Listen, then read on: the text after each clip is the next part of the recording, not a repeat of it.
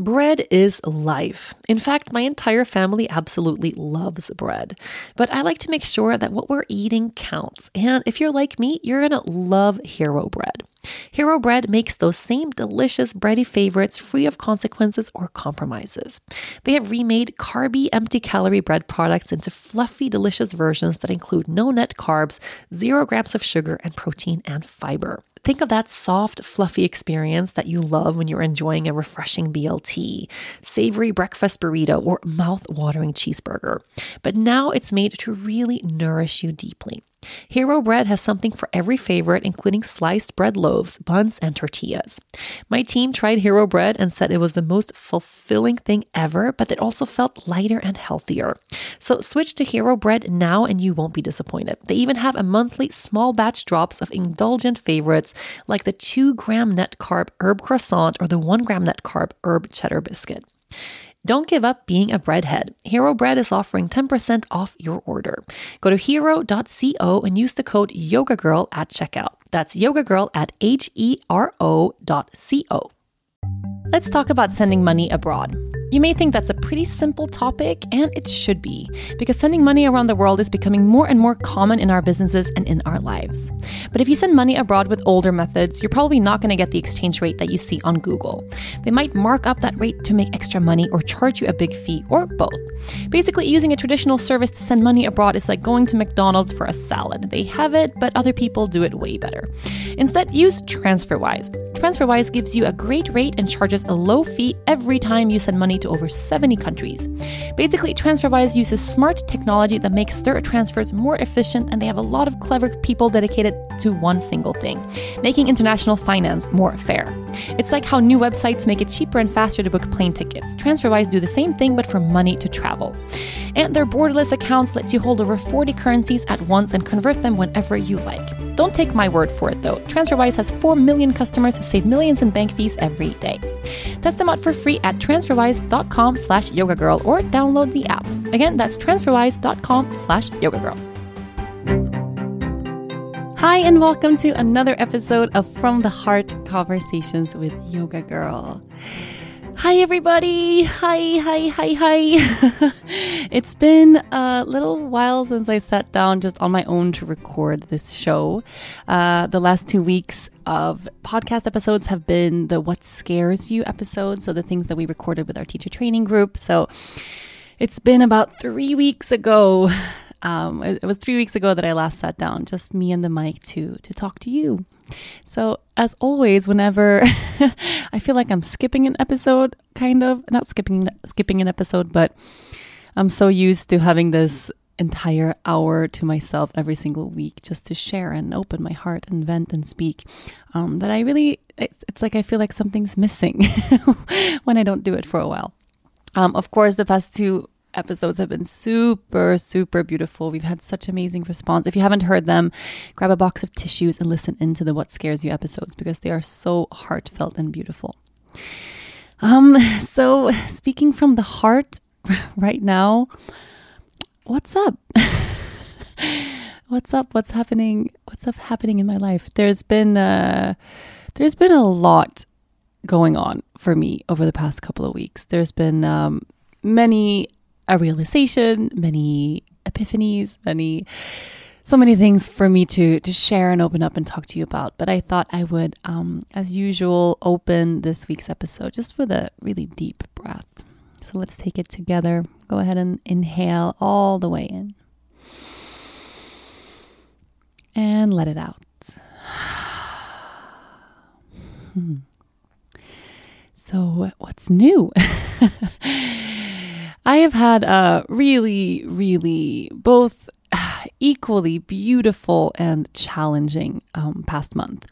So I've had very little time off this fall. And I knew all year I was kind of leading up to this fall because we had so many programs and retreats and trainings with very little space or time in between. And actually, we've done that for 2 years in a row. And last year, I remember telling the team, like, oh my God, we can't have retreats and training this close together. Like, it's just, we all need time off in between. And there's something about the scheduling or the dates, or I can't even remember how, but this year it just happened again, where we had first a retreat, and then only 2 days of space, and then a 23-day teacher training, and then a week of space, and then another retreat. So, and I kind of have had this, you know, it's almost like it's a month and a half, almost 2 months of programs that we have. And it's kind of been what this whole year has been leading up to, because I know it's a challenging and like very intense fall. And then somehow I decided to go do Path of Love in Sweden, to assist Path of Love in Sweden. So actually this fall was, you know, I was 10 days assisting a really intense process, and then had just a couple of days of traveling, and I had my birthday, and then came home, and then immediately we had a retreat, and then immediately we had the training, and then a little bit of space, and now we're diving straight into the next retreat. So the past month or month and a half, I have had very, very little to absolutely no time to breathe in the in-between. And I'm kind of used to working really hard and really intensely for long periods of time without space or without a break. So honestly, I don't know what it was about this period that was different for me than other periods of my life. I work hard all the time. I mean, I work all the time. I don't have, and you know, I love the fact that I don't have this kind of 9-to-5 job, or Monday through Friday I sit in an office, and you know, then I go home for the weekend. I work for myself, so I make my own hours. I choose to work this hard. I choose my own schedule. But the challenge, what's become a big challenge for me, is the fact that everything gets really blurry. So the fact that I never have a weekend off ever, or actually the fact that I never have an entire day off ever, has been this thing that I just thought was kind of normal. And like, you know, I do what I love for a living, and I love working, and I love the people that come here for the groups, and like I'm living my dream. And the idea of like having to take scheduled time off just seemed kind of ridiculous, because it's not like my life is, I'm not working a coal mine every day, you know? So my life is kind of blurred into this thing where I wake up in the morning, and, you know, I'll have an hour or something with the baby. And then I open my computer, I grab my phone, and I'm either on my phone or on my computer or on or working or in meetings or emails or, you know, leading groups or teaching or whatever, until I go to bed. And then I wake up the next day, and then I do the same thing. So even during like, okay, if I, you know, have a scheduled something that I'm not, you know, supposed to work for a couple of hours, like I still have my phone present. I'm still posting to social media. I'm still on Instagram story. I'm still in my mind planning for the next week and putting out fires and things happening in the company. And, you know, even during scheduled time off, like I'm not ever off, like at all. And I've had a challenge kind of communicating this at all, because I live a really privileged life, and anytime I say anything that sounds like a complaint, especially publicly on social media, I get so much judgment sent back my way about what could I possibly complain about. You know, I have this great life, and you know, people out there are starving or struggling or have to leave their kids all day long to go work all day long, and you know, so I'm kind of super sick of defending myself all the time. Really, really am. And I know that there's like, you know, 95% of everybody that listens, you know where I'm coming from, and you totally feel me, and you get it. And then there's that 5% that think that I'm conceited, or, you know, smug or arrogant or stupid, or that I should stop complaining and just be super grateful for everything all the time. And the thing about being grateful for everything all the time is that it's fake. We all go through periods in our time, in our lives, that just where things aren't great all the time. Of course, we can find things to be grateful for every day. I have a million things to be grateful for every day. But if I were to pretend, you know, whenever I get into a challenging situation or a difficult time, and kind of pretend like things aren't difficult, and just like, oh, but gratitude, gratitude, you know, love and light, butterflies, rainbows, it's not really real. So I think acknowledging the fact that things get difficult sometimes doesn't take away from the fact that, you know, you know that you live a privileged life, and that you have many things to be grateful for. These things can totally coexist. And ignoring our hardships or pushing them away or pretending like they're not there is not healthy or good for anybody. But I have had kind of a hard time, at least this fall, communicating, which I normally do really well. Like I normally just speak my heart and my mind super freely, super clearly. And I've had a hard time speaking on this for a variety of reasons. But I have, over the past month and a half, kind of pushed myself really, really, really hard.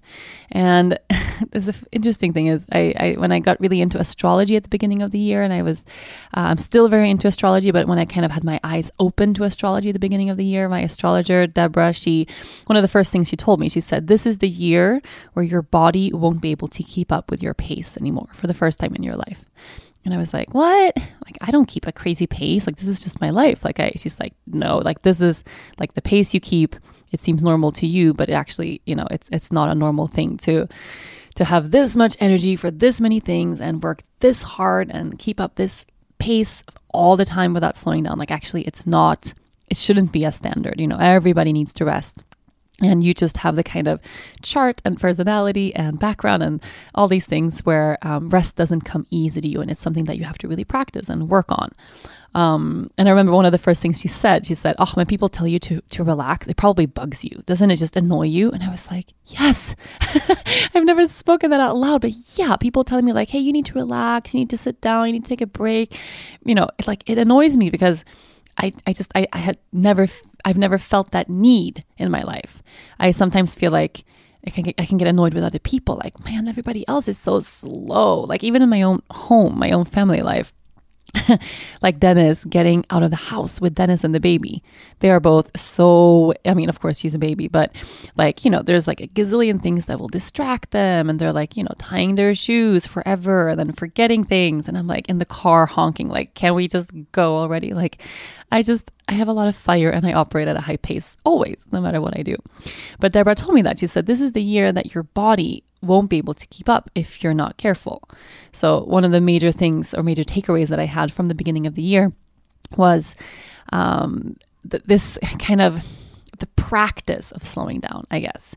So where before, you know, I would go take a yoga class and then like hop back to work and that was it. And even if I had a you know, super dynamic yoga class, and then maybe sometimes in Shavasana, I'm like, my mind is really busy of things. Like, I wouldn't think of that as a bad thing. I would just think like, you know, I don't need a lot of time for meditation. I'm not one of those people that sit in meditation for an hour a day. Like, I can sit for 5 minutes in the morning and that's it for the day. And the idea of scheduling rest or scheduling vacation or scheduling space, it was just totally abnormal to me. I mean, I've never done that. I've never felt the need to do it. So I just keep going. I don't know. I don't know how else to explain it. But that's what Deborah told me. And that's why I got a bathtub for the house. I started taking regular baths. I actually started doing the astrology course. So like I'm kind of halfway through level 1. I've missed a bunch of classes because I've been too busy, but of the astrology course to become an astrologer or to learn even more about astrology. And for the first class that we had, the teacher would go through everybody in the class. There was like 9 or 10 people in the class. They would go through each person's chart. And then depending on like what's going on in their lives and what the chart says and personality traits and missing elements and things like that, each person would get assigned a piece of homework like this week. And it would be something really practical. Like, for some people, it was like, this week you have to go home and be really romantic with your partner. Like, you have to really like ignite your kind of your sexual energy. It's really dormant. For some people, it was like, okay, this week you have to make a really detailed plan for the things you have to really get done this week. So like no procrastination. That was part of that person's chart. A bunch of people, I think 2 or 3 people got the assignment for that week, send something back at a restaurant. Like part of their personality was really, you know, being uncomfortable with confrontation or standing their ground or standing up or speaking up for themselves. So it's like the next time you get like your coffee order wrong or you don't get what you ordered at a restaurant or whatever, to actually speak it out loud and send it back. Like weird kind of homework like that. It was really interesting. And what kind of homework did I get? The lady was like, so Rachel, you are going to meditate this week every day for 20 minutes and you're going to sit. And I'm like, yeah, you know, I meditate a lot. I just like, you know, 20 minutes, like twice it, like, you know, that's just not, I can't, like my schedule doesn't allow that. Like, you know, I have things to do. I have a toddler. I have a big business. That She was like, okay, how about you go, you know, how about some yoga? Have you ever done some yoga? Like, you know, we're not super personal in the group. I'm like, yeah, like I practice yoga every day. She was like, okay, well, what is an untraditional way for you to slow down? Like a way, something that you don't already do. So it can't be, you know, a little bit of meditation. It can't be asana practice. It can't be a bath. She said, it has to be something out of your comfort zone and strange. for homework, but it has to involve slowing down and taking a break. And I couldn't find a single thing. Like I felt like the stupid person in class because I was like, I couldn't think of a way for me to do that. So in the end, she assigned me. She's like, hey, every day for the next 3 days or 7 days, or I can't remember. Every day when your toddler goes to bed, you're going to go into the bedroom with her when she's asleep, and you're going to lie down on the floor, flat on the ground, next to her when she's sleeping for 7 minutes. And I was like, what am I supposed to do? She's like, you're supposed to lay there. And I'm like, well, I can't nap in the day. I'm not a napper. Like I never was able to nap. She's like, no, you don't have to nap. You're going to just lay there. It's the weirdest fucking homework ever.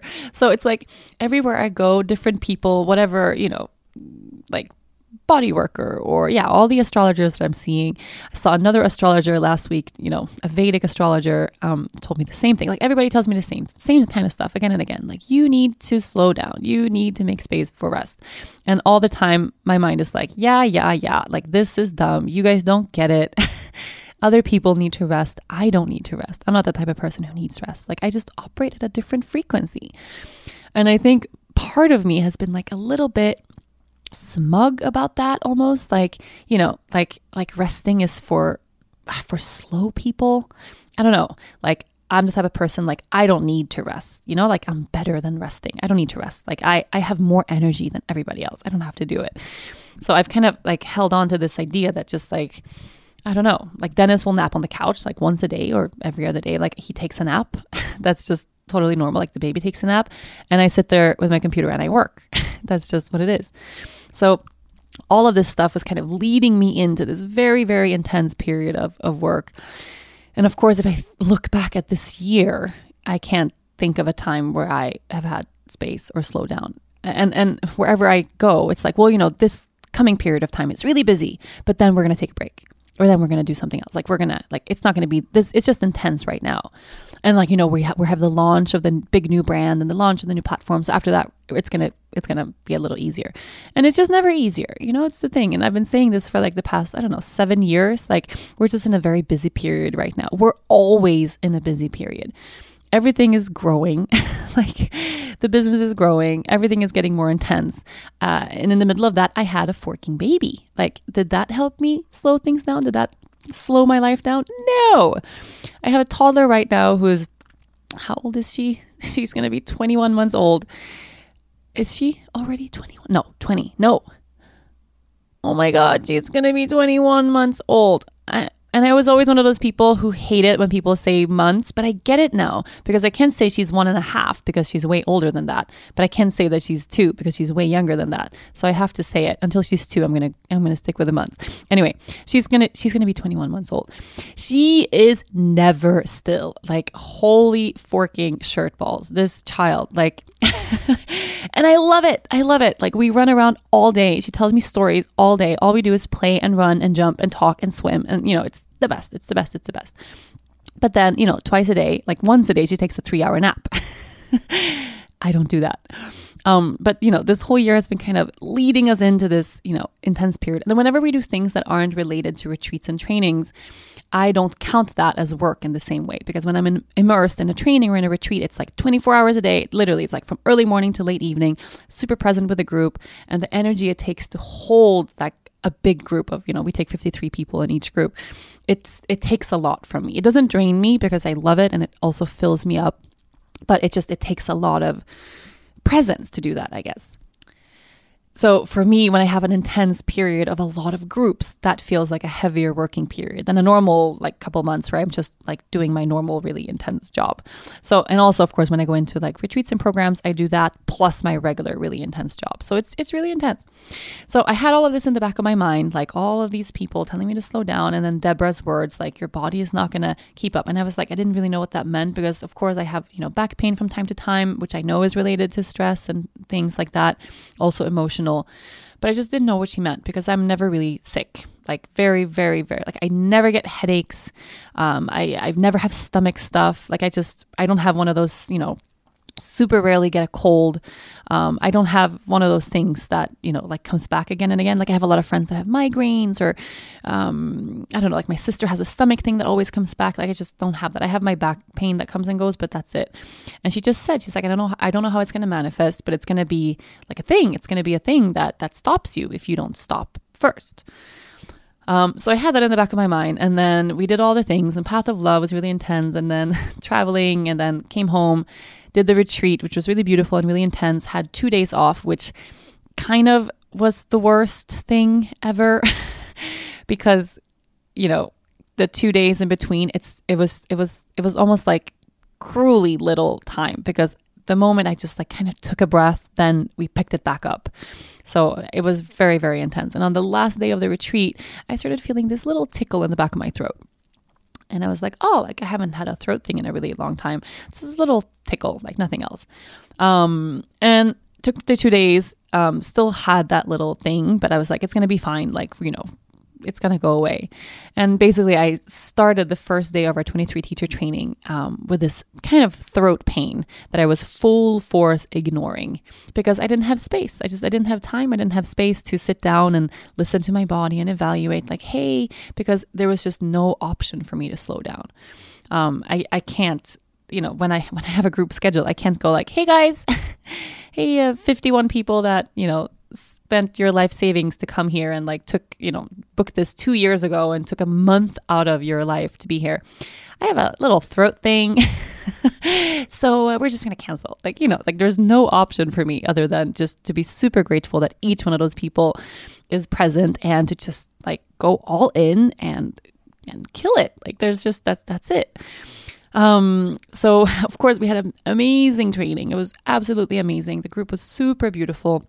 My favorite moments in life. And I really looked back at this when I'm reevaluating a lot of things. And I was really stepping back to look at which moments in my work life or my day-to-day life really bring me joy.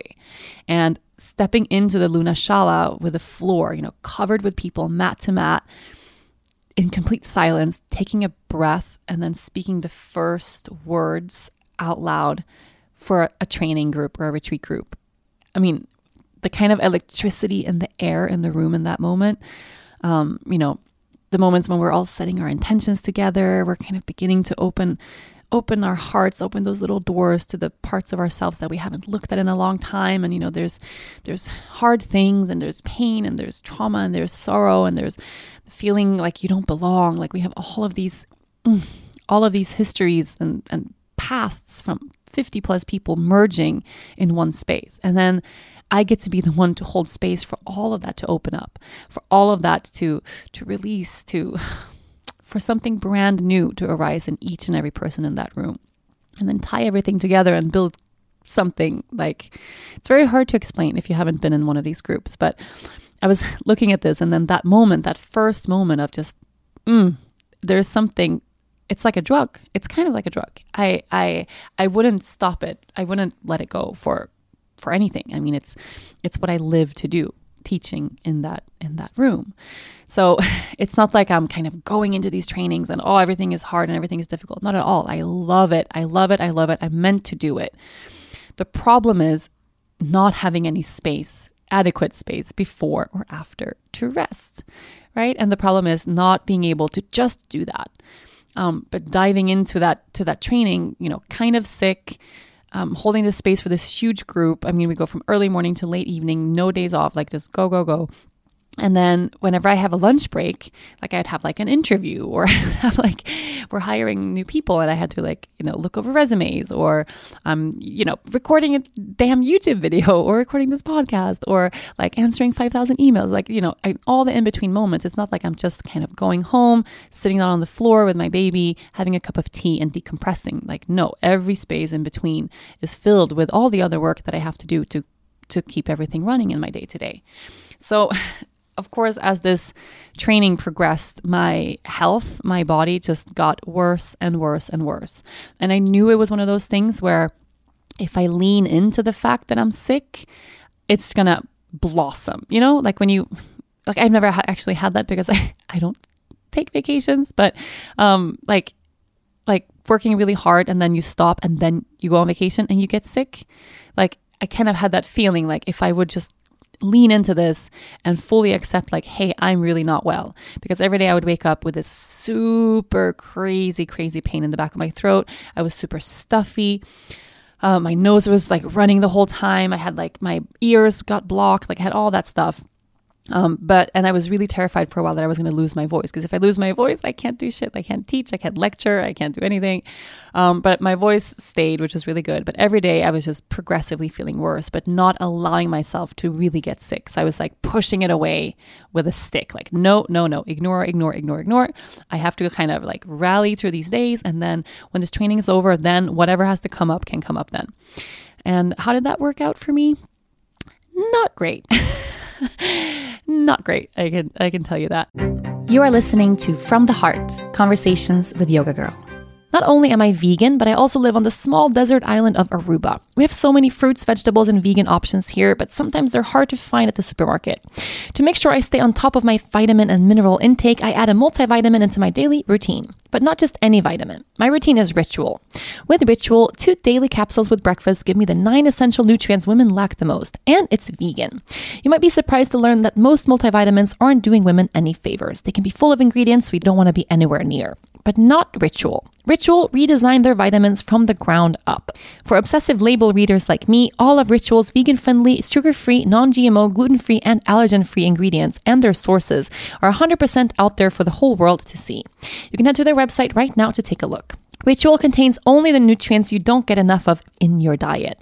From D3 to omega-3, Ritual fills the gaps in women's diets, all with a fresh minty flavor and no fishy aftertaste. And whenever the time comes for Dennis and me to start discussing baby number 2, Ritual is the prenatal vitamin reborn. It delivers everything from DHA to folate that women need at all stages of their pregnancy. For added convenience, Ritual is subscription-based. For $1 a day, Ritual is delivered right to your door. Not good at keeping on top of your vitamin game, Ritual understands and lets you easily snooze your subscription if life gets in the way. But I have a feeling that, like me, Ritual will become your new ritual too. Whether you're living life or creating it, why not add some good-looking science into your daily routine? Visit ritual.com/yogagirl to start your ritual today. That's ritual.com/yogagirl. A consistent body care routine is a really important part of my self-care. I feel so much better when my skin is looking and feeling good. It's such a small thing that has a big impact on your overall day for your well-being. A consistent body care routine doesn't just promote healthy, glowing skin, it actually boosts our mental health too. So give your skin a glow-up with Osea's clinically proven seaweed-infused skincare that provides results you can see and confidence that you can feel. Osea's Andaria Algae Body Butter is not your typical body butter. It transforms dry, crepey skin to smooth, soft, and supple skin, and it's my absolute favorite.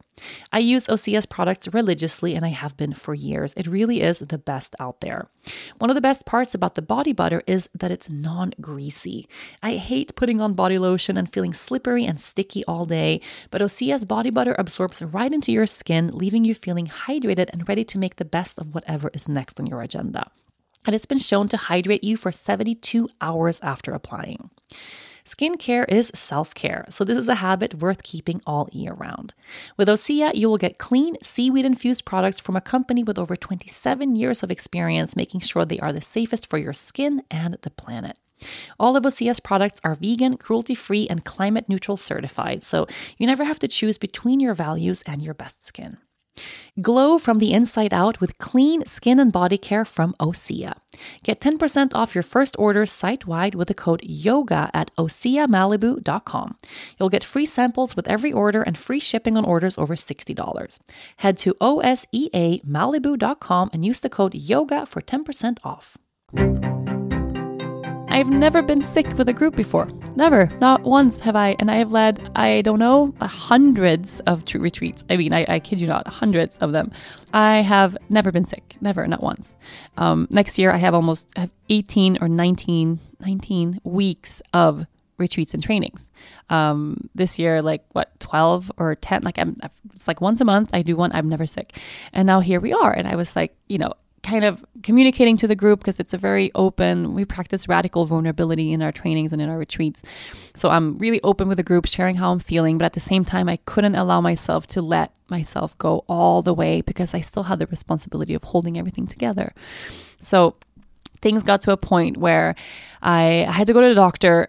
The doctor said I had severe pharyngitis, which is severe throat infection, that like glands in the back of your throat, whatever they're called in English. In Swedish, we call them the throat almonds. It's the cutest word ever. They were like golf balls in the back of my throat. Everything red. You know, I could barely swallow. I mean, waking up, like, and it was the worst in the morning and the evening, which was pretty good for our training schedule because middle of the day I could like pop 2 ibuprofens and power through. And this doctor eventually, she was like, you know, I know you're totally against antibiotics, and because I don't think I've been on antibiotics since I met Dennis, which is, we're going on 10 years. We had to put the baby on antibiotics when she had a crazy, crazy ear infection when she was really little. And I fought that tooth and nail. And it was the same doctor. So she was like, hey, like you, I know, you know, you're in this training. You can either choose, can you like stop everything and just rest? Maybe this will get better. And I'm like, well, I don't have that option. She's like, okay. So I suggest, you get an injection of antibiotics. That's what we do to people who we don't trust will commit to taking all the pills. And I was like, I don't want to fucking inject. Like that sounds even worse. I'm like, I'll take the pills. Just give me the pills. I'm like, I'll do whatever. So she prescribes me some sort of antibiotic and these giant pills, and I take them twice a day, every day for 1 week. And she was even texting me to check up, like, are you taking that? You know, I took every single pill exactly as prescribed. And from like the third or fourth day, I got a little bit better. So not better, but it just stopped getting progressively worse. And then I was really excited because I thought, okay, all of this is just going to be better. I took this pill now. I took the antibiotic. Everything will be great. Like after a couple days, I'll be back to my normal Rachel, super high energy self, so I can like kick more ass and like do this amazingly. And then the seventh day, I took the final pill, and I woke up the next morning and I was worse than I was the week before. Like it was like this antibiotic. It was enough to kind of push it back a little bit, hold it off. And then the day was over, it just like came back full force and more. And I woke up in the morning just crying. Like it was just, I don't know. It was just too much. Like everything was just too much. And so what did I do? Like what happened? Well, I did a couple of things. One, I communicated really well with the group that this is what's going on. So I'm not, you know, demoing all the poses that I normally do. And I'm not like normally for the final week, we have all these graduation classes, and I normally take every single class, or like I'm in the room. I have my mat down. I wasn't practicing. I wasn't, you know, I was like trying to get rest in the in-between. I told my team I'm going to need a lot of help, and the team's totally stepped up and helped me in a lot of ways.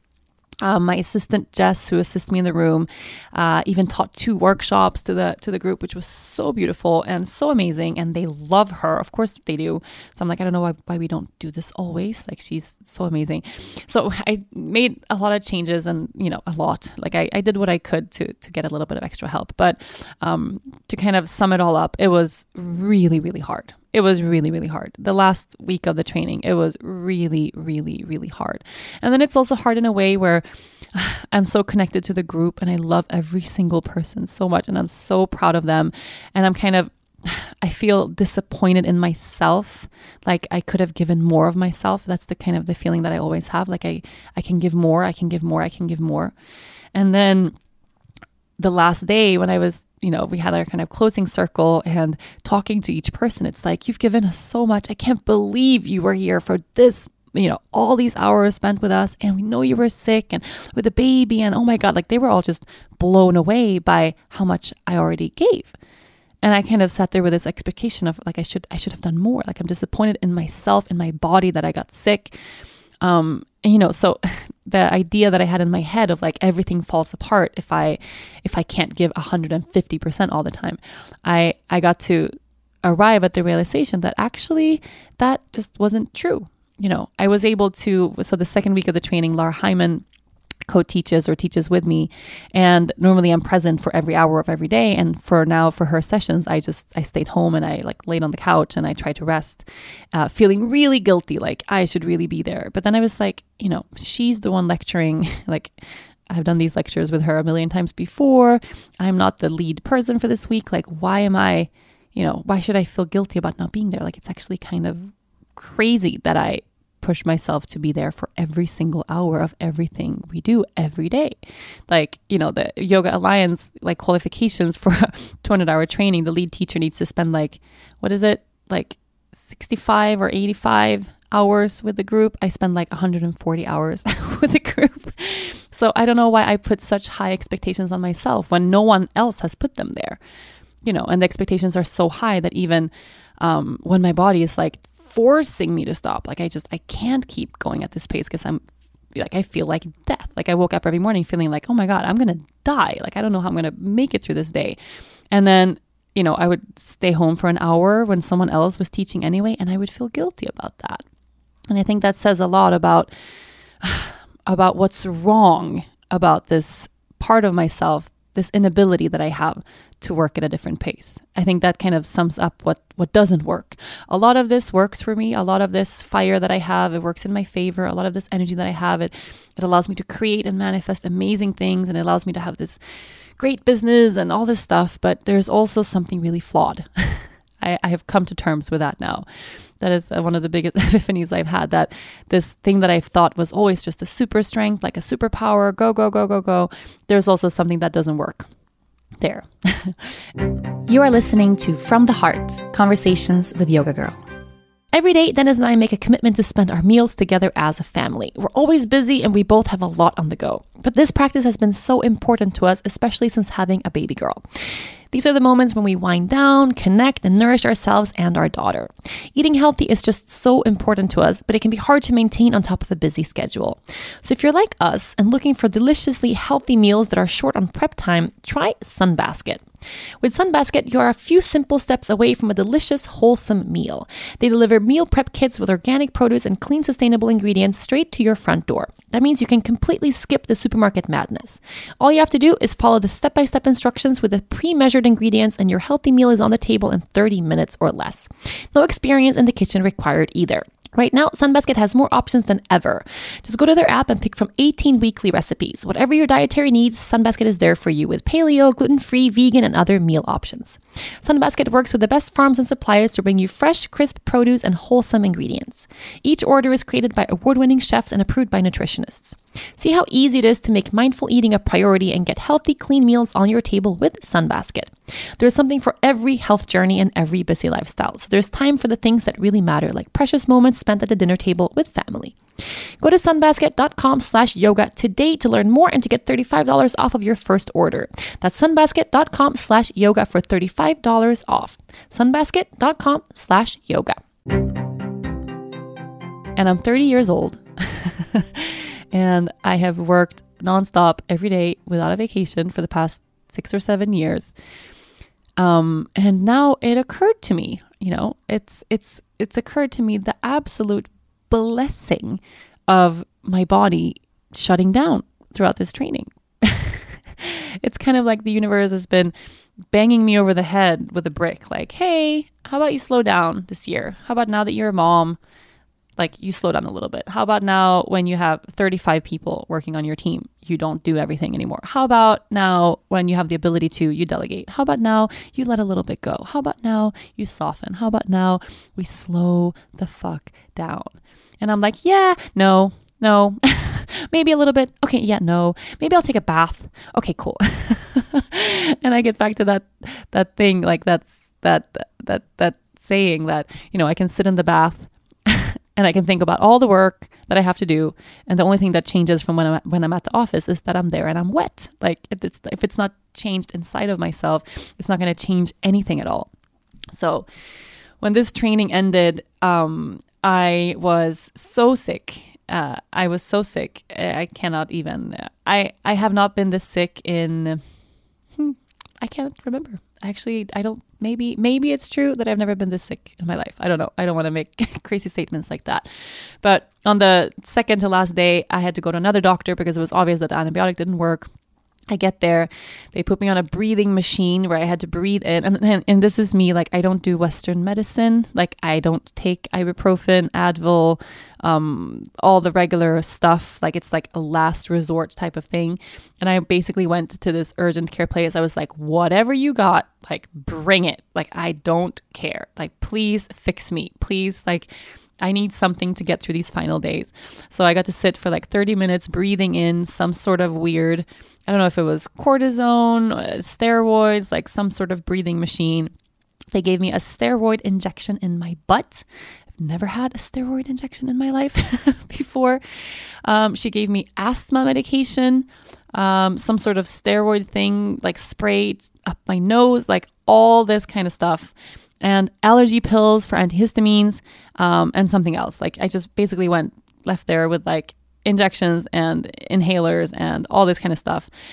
Everything that isn't oregano oil and colloidal silver and like the herbs and essential oils that I normally use. But I was at my last straw. Like I thought maybe I won't make it. Like maybe I'm going to stand up one day and I'll like pass out in the middle of the room, because I had moments where I was like, of course, like the antibiotics I took made my stomach go insane. So like my stomach wasn't working. I was super nauseous all day. I would stand up and get really dizzy. Like I was about to fall over. Everything was hurting. Like I was like a walking like zombie. Like I thought I was going to die. So got this little steroid shot, which I think helped a little bit. Made it through the training. Love my trainees so much. I was, sitting in the circle on the last day, bawling my eyes out over how much I love them and the space they held for me that allowed me that. Like, I don't know if the group hadn't been exactly how the group was, maybe it wouldn't have worked out so well. Maybe something could have been, bad, because I wasn't able to hold it together all the way through. But this, or maybe, this just shows that even if I fall apart a little bit, everything still turns out great. Like every single person who graduated this training, I would put on the Island Yoga schedule today, immediately. The quality of their teaching, the transformations that we had happened in this group, like everything was, like as good or maybe even better than we've had past trainings. Maybe there was part of me that, letting go a little bit more that allowed people to blossom into themselves more somehow. I don't know, or allowed the rest of the team to step up and step in a little bit more, and they got other voices too. Like I don't know, or maybe it's just this idea that I have in my head that I have to do everything all the time, and it's just not true. So I think the universe brought me all of this for me to finally recognize that brick in the head as like, okay, you won't take my suggestion. You won't slow down. Well, I'm going to force you. That's basically what my body said. So everything Deborah said totally came true. The training ended.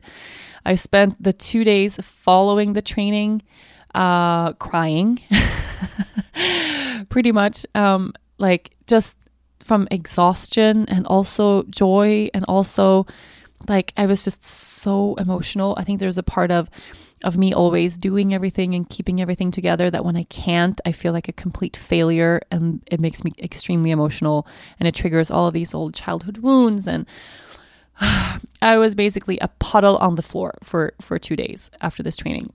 And then something kind of interesting happened. Okay. 2 days after the training, I'm puddle on the floor. We have two of our best friends, Pablo and Laura. Laura is one of my best friends from Costa Rica. I've known her for forever. They come to Aruba every year around November.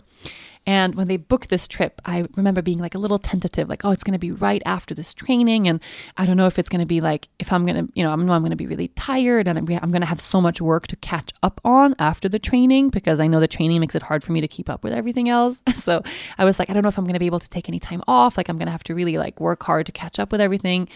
And they really wanted to go to Bonaire. Every year they come to Aruba. They have a dive shop in Costa Rica, and they are super avid divers. And every year they want to go to Bonaire, and every year I'm too busy for us to go to Bonaire. So Laura was like, hey, this year we're going to book a Bonaire trip. Like you have like this week off in between your things. I've spoken to Dennis. It's probably really good for you to get out of the house and to get away from Aruba. Like you've been so busy. And I was like kind of dreading it, like, oh, like the thought of getting out of that training, and then I have to pack a bag, and then I have to get on a plane. Like I don't like traveling anymore. Traveling to me is just another added stress. Like I don't want to do it. But they really wanted to go, and I was like, okay, maybe it won't be so bad, but the thought of like getting the baby out of her routine, and we're going to stay at some like hotel, and she will be able to nap. Like all I saw were like all these because that's what my brain has become. Isn't it fucked up? That's what my brain has become. I used to love to travel. Traveling was a life. And I have pushed myself to the brink of, I guess, exhaustion in so many ways that the thought of like going anywhere is just absolutely impossible for me. It's like, it's like I've pushed myself so hard. I'm so stretched, spread thin, I guess that's the expression, that the thought of like getting on a plane, it's not possible. Like, it's like, no, it's too much. It's too much. I need to just like be in my house and like cook food in my kitchen and like make sure my baby sleeps on her regular nap schedule. Like, I was just like dreading this thing, but I agreed to it. They found a place to stay. I'm like, okay, I'm going to let everything go. You guys book, whatever. We'll take a couple of days in Bonaire. And then they arrived. I had spent 2 days crying on the floor out of exhaustion and like, okay, we're going to go to Bonaire. And I was like, maybe I'll like leave my computer at home. And Dennis was like, yeah, I think that sounds like a reasonable idea. I was like, uh-huh. And then I was like, maybe we'll have fun in Bonaire. He was like, yeah, maybe we'll have fun in Bonaire. And then I was like, maybe it will be like vacation. Like, it was like, I don't know. I can't even, like, I could cry a little bit while laughing, while saying that. Like, it was like this side of myself was like, maybe it will be like vacation. And he was like, that's the point, you know? And I just decided, I'm like, okay, like, we're going to go to Bonaire. We're going to have a good time. I'm going to leave my computer at home and I'm going to turn my phone off and keep it off the whole time. I'm going to be on vacation. So the idea of vacation, and there's going to be people who listen to this who's like, I see you guys traveling all the time. Like, we travel all the time for work. That's what it is. And sometimes we have a little space after we've done whatever we've done for work where like we go sightseeing or something. I still work. Like, I still work. I'm still on my phone all the time. I still answer emails when we're on the plane. Like, I don't stop. Okay. So the idea of vacation is like this totally foreign, terrifying, strange thing for me. But at this point I was just, and I was still really sick and I was at, you know, where basically there was no other option. So I told the team, I'm like, everybody, I'm turning my phone off. If there's an actual emergency, like the studio is burning down and you see flames like coming out of the ceiling, call Dennis. Like, don't call me. Like, you know, I'm off, turning my phone off completely. Posted something to Instagram, like, we're going on taking a little break. Bye. And then we went to Bonaire. You are listening to From the Heart, Conversations with Yoga Girl. I just got back from a short but beautiful family vacation on our neighboring island of Bonaire. It was a spontaneous trip, so I can't even tell you all the things I forgot to pack. One thing I didn't forget, though, was my Quip toothbrush. That got me thinking, with the holidays just around the corner, Quip is the perfect gift for my entire family and something practical they'll use twice a day. If you haven't heard me talk about it enough by now, Quip is the next level electric toothbrush that ensures you get the best brush with every use. With sensitive sonic vibrations, this toothbrush is gentle enough for all gums. Most people brush too hard and some electric toothbrushes can be way too abrasive, but Quip has found that perfect balance. To help guide you through a full and even clean, Quip has a built-in 2-minute timer that pauses every 30 seconds so you know when to switch sides. For added convenience, Quip has a multi-use cover. If you're at home, this cover mounts to your mirror to declutter your sink and cabinet. But if you're on the go, the cover will protect your bristles, keep them clean, and make traveling with your electric toothbrush way easier, which is exactly why I packed it with me to Bonaire. I never go on a plane without it. Quip is one of the first electric toothbrushes to be accepted by the American Dental Association, and it was even featured on Oprah's O List. So many agreed that it's the perfect toothbrush for the perfect fresh smile each and every time. That's why I love Quip and why they have over 5,000 verified 5-star reviews. Quip looks like a big-ticket tech gift with a stocking stuffer prize starting at just $25. If you go to getquip.com/yogagirl right now, you'll get your first refill pack for free with a Quip electric toothbrush. But you don't have to tell your giftee that. That's your first refill pack for free at getquip.com/yogagirl. And what happened in Bonaire was the moment we got there. Okay, Bonaire is the most beautiful island. It's so beautiful. The island is bigger than Aruba. Aruba has like 120,000 people. Bonaire has 15,000 people or something crazy, 17,000 people. Like, it's so I don't want to say deserted, but it's really, really, really small. Like geographically, it's big, but the population is really small. It has the bluest ocean you've ever seen, some of the best diving in the whole world. Like we had this penthouse apartment that we borrowed from a friend, Suzanne. If you're listening, we are so grateful. Oh my God. Or a friend, old student of mine who has an apartment in Bonaire. And from the penthouse, which is like the 6th floor up, we could see turtles and like the specific type of fish in the ocean, like 6 floors down by the dock. That's how clear the ocean is. It's totally out of this world. There's flamingos all over the island. There's pink salt lakes. We used to go to Bonaire every year for a retreat, and we haven't done that since we opened Island Yoga. It was actually the last out of Aruba retreat I taught was Bonaire when I was 7 months or 6 months pregnant with a baby. So we used to go all the time for work. Yeah, of course, for retreats. But I have never since starting the whole Yoga Girl thing, I haven't been on Bonaire for like a vacation. So we get there and I'm of course like super agitated. That's how it started. I start the idea of vacation feeling really stressed out, feeling really irritable. Really annoyed with Dennis. Oh my God. He's just, I can't even explain it. Like I don't know. It was kind of like I had all this pent up stress in my body, this energy of like, I don't know how to slow down, that instead of just softening into this, not doing anything, I had the first couple of days there really, really, really pissed off at everything all the time. And even my friend Laura, she was like, hey, are you and Dennis not in a good place? And the thing is, we are actually in a really good place. And I had to like think about it. I was like, no, you know what? I'm not in a good place. I'm saying that I get super emotional. And it's super true. Like I am not in a good place. Or I was not in a good place, I guess, because there's a big difference from then to now. And that kind of broke my heart. I'm like, okay, I'm not in a good place. I've been so stressed out, so spent, and I'm taking it out on him, you know? And yes, of course, there's a lot of truth. Like we've had a lot of really big conversations over the past week where, you know, I work all the time. He doesn't. He trains all the time. He sees his friends all the time. He chills all the time. He bikes, he does whatever. Like, could he over the past year could he have stepped up a little bit more to maybe, you know, help or support me, or to work, to actually I had to ask. It was like, if we had no food on the table, would you train this much? And he was like, no, like, you know, like there's like my level of work keeps him really comfortable, and it's made him kind of lazy. And it's not, you know, that's not something that I'm saying. It's not a fight we're having or anything. It's just a fact. Like he's had a really comfortable year, and I've had a really insane year. So we had really, really good heartfelt conversation about that, where I got to like cry. And I think for him, he's never in his life seen me not 110%, you know. I love working.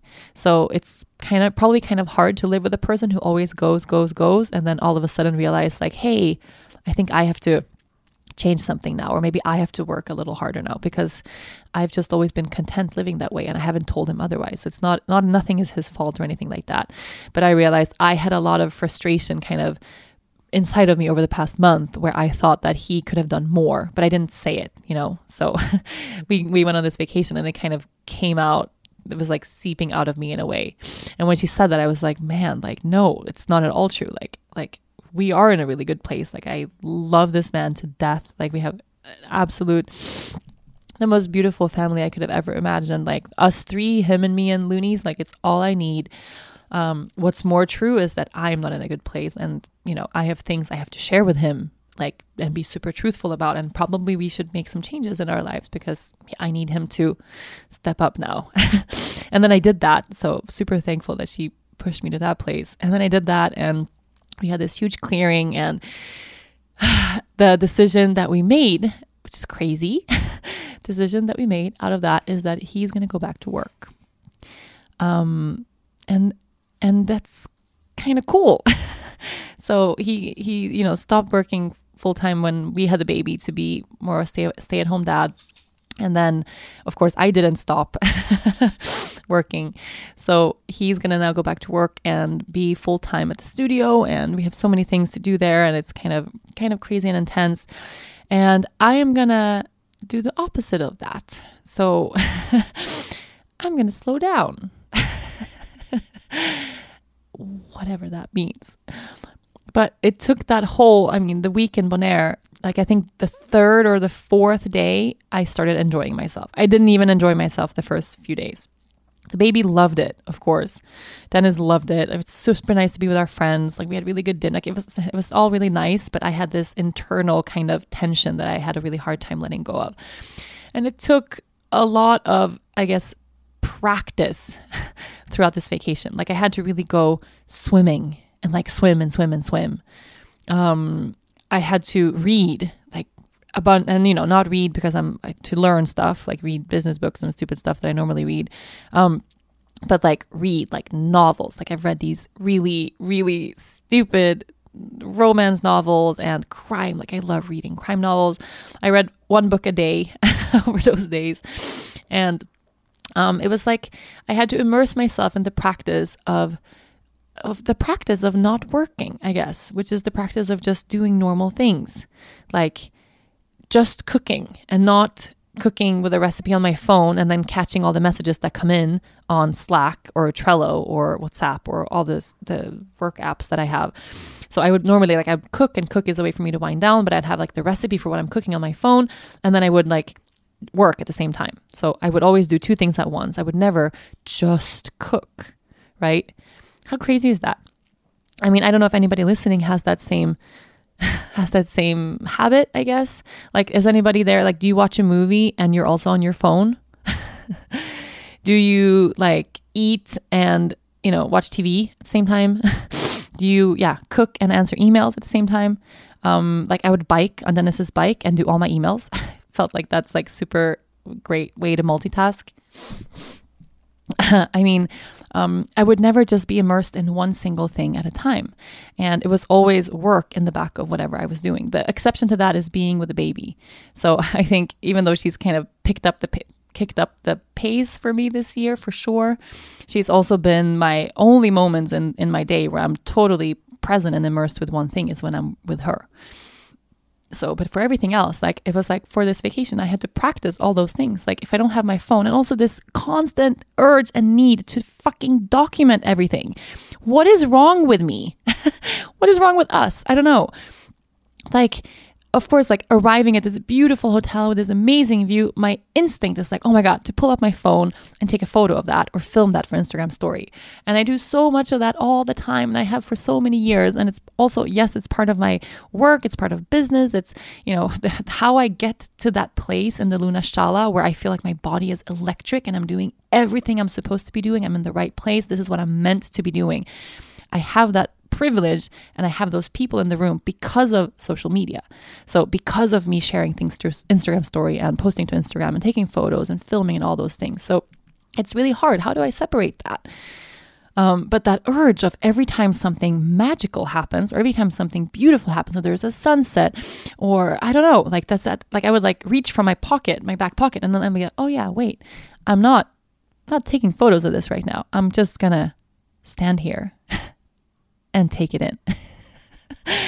And it sounds ridiculous to say, and probably I have it to an extreme because I document so much, but then I also have this idea that it's justifiable that I document so much because it's part of my job.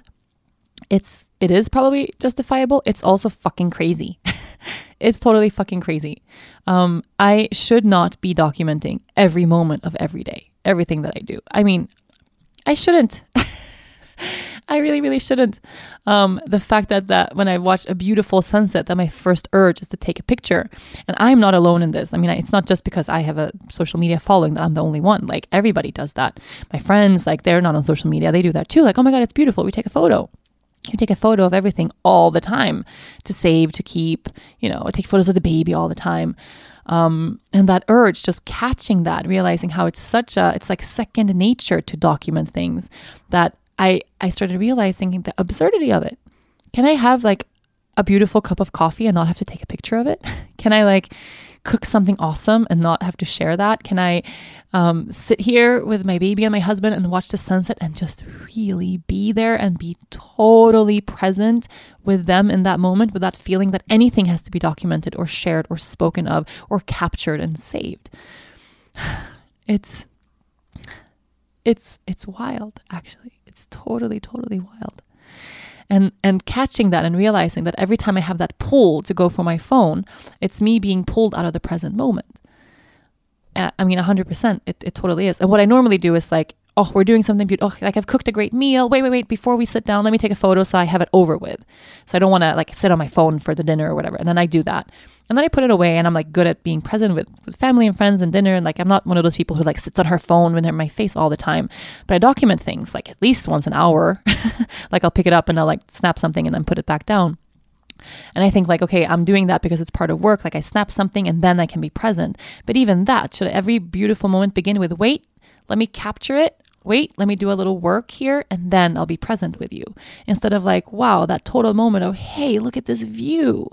Like calling for Dennis, like, hey, did you see this view? Oh my God, like standing there, just kind of soaking it in, breathing in that air, picking up the baby to show her the sunset and just being totally present with myself, not leaving myself to disappear into this idea. And of course, every time I pick up my phone, even if it's just to take a photo, something is there calling for me every single time.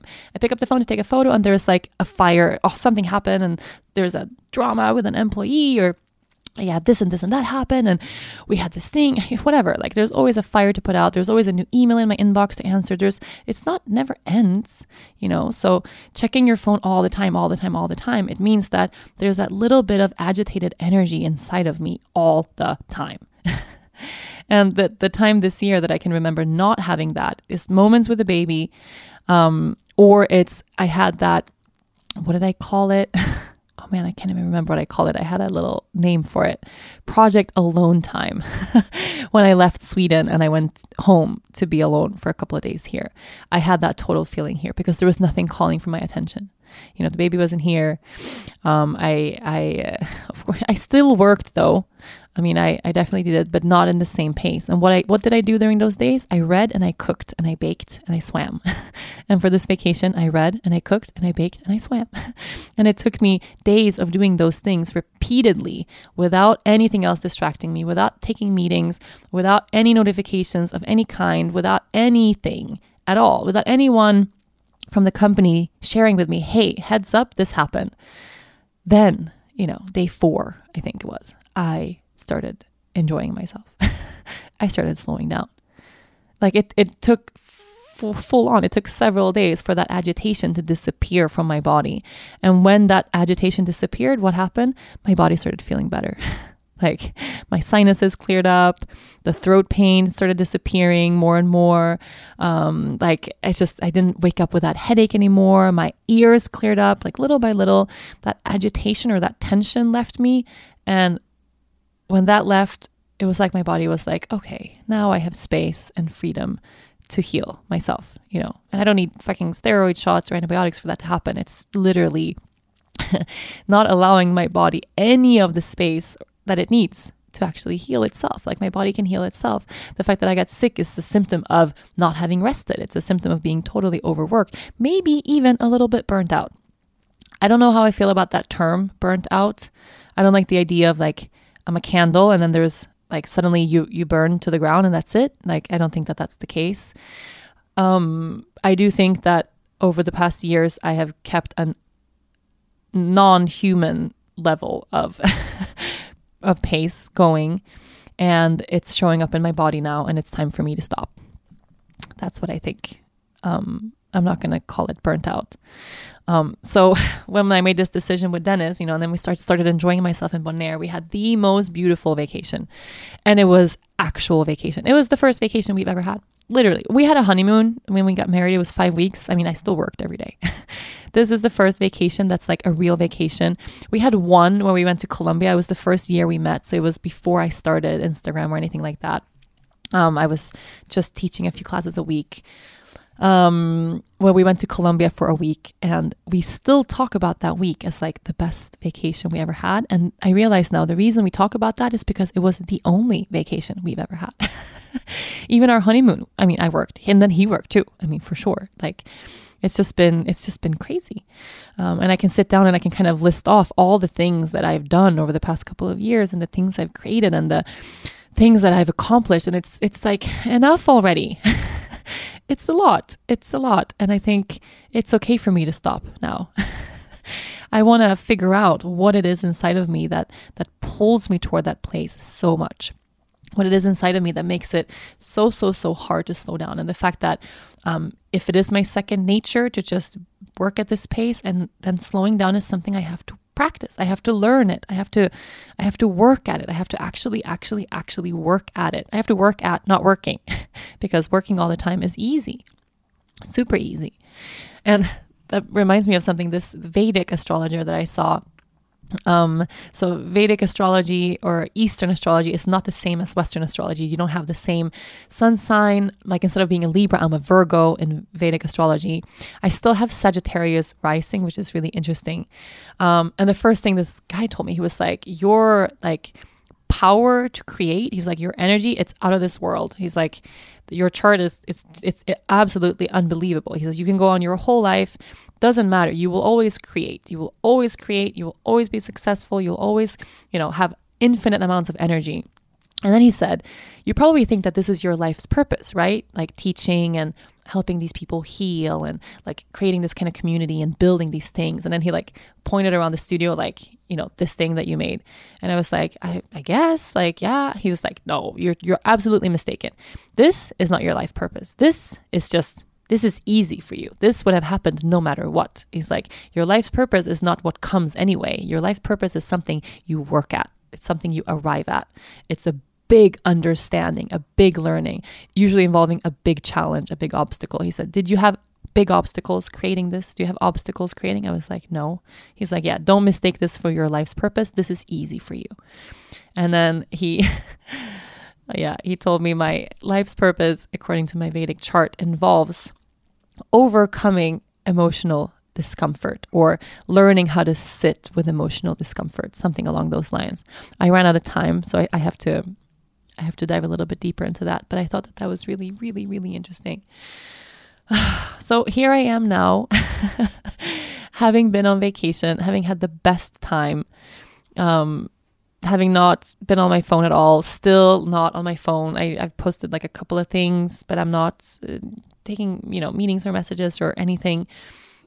As soon as we came home, I felt a little bit stressed because then I felt this immediate urge to like, wait, I have to like unpack everything in terms of business. Like, what have I missed? What's going on? Is everything okay? And then I just kind of fought that. And I was like, you know what? Like if something really wasn't okay, I would have found out about that. And I'm just gonna trust that everything is okay. So in terms of stopping, in terms of completely slowing down, then it goes back to work. So what does it mean for me? I shared to Instagram that I'm going on maternity leave because that's what I'm calling it. I want to just be home and present with the baby as much as I possibly can, and present with the baby with nothing else, with nothing else. Does it mean I'm not going to do my trainings and retreats? No. And that was part of really evaluating, like, hey, all the things that I do in a day, everything that's under this big umbrella of what I call work, right? What is it that brings me that true ecstatic, absolute joy that makes me feel so aligned? Like, this is what I'm meant to do. Is it like, sitting in meetings with like company attorneys, writing out budgets for the coming year, like, looking through resumes to hire new people? Is it like, sending 5,000 emails? No, like that side, it's not what aligns me. Like and some people it is, it's like that side of like building a business, like that side of entrepreneurship, like that's it. For me, it's not it. Like I enjoy it for sure. There's something about that I love, but it's not what makes me feel like, oh my God, like I'm in the zone here. What is it? Well, it's standing in the Luna Shala. It is. It's sitting in circle in Luna Shala with the people that come here because they want to change their lives. It's giving people the tools that they need to change their lives. that's it, those moments right there. So and that's how I know, no, I'm not going to stop teaching retreats and trainings. Like, that's what remains for me. What else do I really love? What else is really easy? What else never feels like a struggle or like a pain? This podcast, for instance. I mean, really 100%. Like I said, I've missed sitting here speaking. You guys are you're all my therapists. I sit here talking to you every week. You hold space for me to do that. You're all my therapists. It's like I have this little staff of like 750,000 therapists that just listen and hold space and help me. So I have a total personal reason of why I want to keep this podcast. 100%. I love the podcast. And then what else? Like, I don't know. I think that's what will remain. I'm thinking once a week, I'll start the week with like one meeting with our COO to kind of go over all the big things and big picture decisions and like things that I still, of course, want to and should be involved in terms of this company that we have. But I'm realizing now that, you know, turning Yoga Girl into a brand and into a community and into something that's bigger than me, it's part of me being able to step down. Totally true. Everyone can be a Yoga Girl. It's not just me anymore. So I don't think I need to keep this big role in everything that I do all the time. It's kind of weird because then I get scared. I'm like, what if I tell the world I'm like going on maternity leave and then I hate it and then I freak out and then I hate it and I don't want to sit at home. And what if this is just a phase and I just need I just needed a week in Bonaire and now I'm good, you know? But the way I feel right now is that feeling of like, I woke up smiling yesterday, you guys, like fully. I just feel so settled in my body. And I've only scraped the surface of that, you know? So I have a feeling that all the other stuff, like the creating and the community building, it's probably gonna just be a good thing for me to soften into myself a little bit more. I can't see this being negative for anything, either for the business or for the family or for me. But it also scares me because it's a totally foreign thing. It's a totally unknown thing. And I have to figure out what this kind of balance looks like for me. But I know for a fact, what I know is going to change is I am no way, never in my life, again, charging my phone in my room. I highly recommend this for everybody. I've done this in phases in the past, but like the phone should be charged somewhere else. So it's not the first thing you see when you wake up in the morning. It shouldn't be the last thing you see before you go to bed at night. The last thing you do before you go to bed, you should like take a bath or a shower, maybe read a book, maybe sit in silence, light a candle, have sex, like do something sacred, peaceful, quiet, something that makes you present in the moment and then go to bed. Don't scroll. Don't answer emails,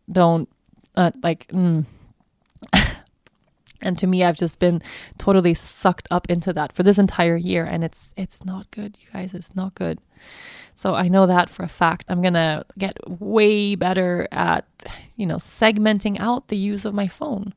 You know, like if I had a 9-to-5 job, what would that look like? You know, if everything I do on my phone, for instance, if that was a 9-to-5 job, then I shouldn't touch it before 9 and I shouldn't touch it after 5. And I think if I'm going on semi or Yoga Girl version of maternity leave, it's definitely something big is gonna change. I mean, I know it. Just right now, like there's a beautiful sunrise this morning. I'm like, oh, I just sat there, soaked it in. Like I didn't have to share that. I didn't have to reach for my phone because it wasn't by my side. Right? Yeah, I'm learning, you guys. I'm just learning. I'm just a human being learning, just like everybody else. And whatever changes by next week, you can trust for me to speak the truth and share that from the heart too. So if I can leave you with anything for this week is to urge you to find a way to slow down. And if it bugs you that I just said that, know that I know what that feels like. So what does that mean for you? You know, to really put everything else away. And maybe slowing down doesn't even have to mean slowing down as in moving at a different pace. Maybe it just means being really present and immersed with whatever you're doing, right? So if you're really busy with your kids, then just be busy with the kids.